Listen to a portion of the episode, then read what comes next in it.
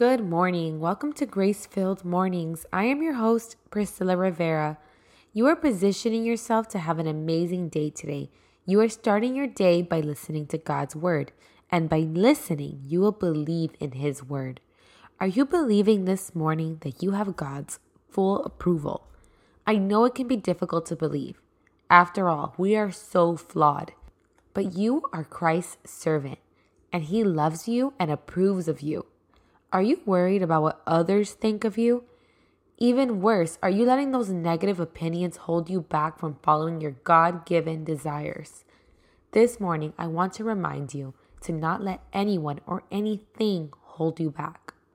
Today we're going to be talking about Galatians 1:10 which reads, "Obviously, I'm not trying to win approval of people, but of God. If pleasing people were my goal, I would not be Christ's servant." Remember that you do not need the approval of others. I know as Christians, we sometimes feel like we don't quite belong, and we don't. Romans 8, verse 17 says that we are his children, and since we are his children, we are his heirs. In fact, together with Christ, we are heirs of God's glory. So, whose approval are you seeking today? Sure, I love to make other people happy, but are you worrying about what people think of you? Is it holding you back from truly enjoying your life? We can't let other people's opinions hold us back from following God and trusting in Him. We cannot allow fear to stop us from truly enjoying all that God has for us. Don't let anyone drag you down today. Let's focus instead in what God thinks of us. He calls us righteous. Let's read Galatians 3, verse 6.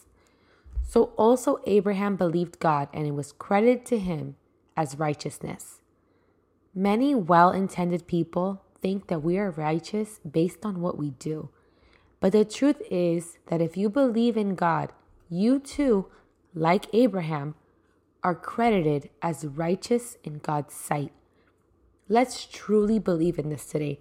It is through believing in this that we begin to see our actions match our belief.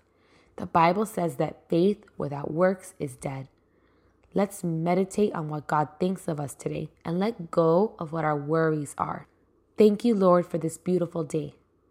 I invite anyone who has not previously accepted Christ as their Lord and Savior to say this simple prayer with me Lord, I confess with my mouth that Jesus is Lord, and I believe in my heart that you raised him from the dead. I make Jesus Christ the Lord and Savior of my life. In Jesus' name, amen. The Bible says that if you declare with your mouth that Jesus is Lord, you will be saved. This means eternal life in heaven. I pray that you all have a wonderful day, and I will meet you back here tomorrow for another grace filled morning.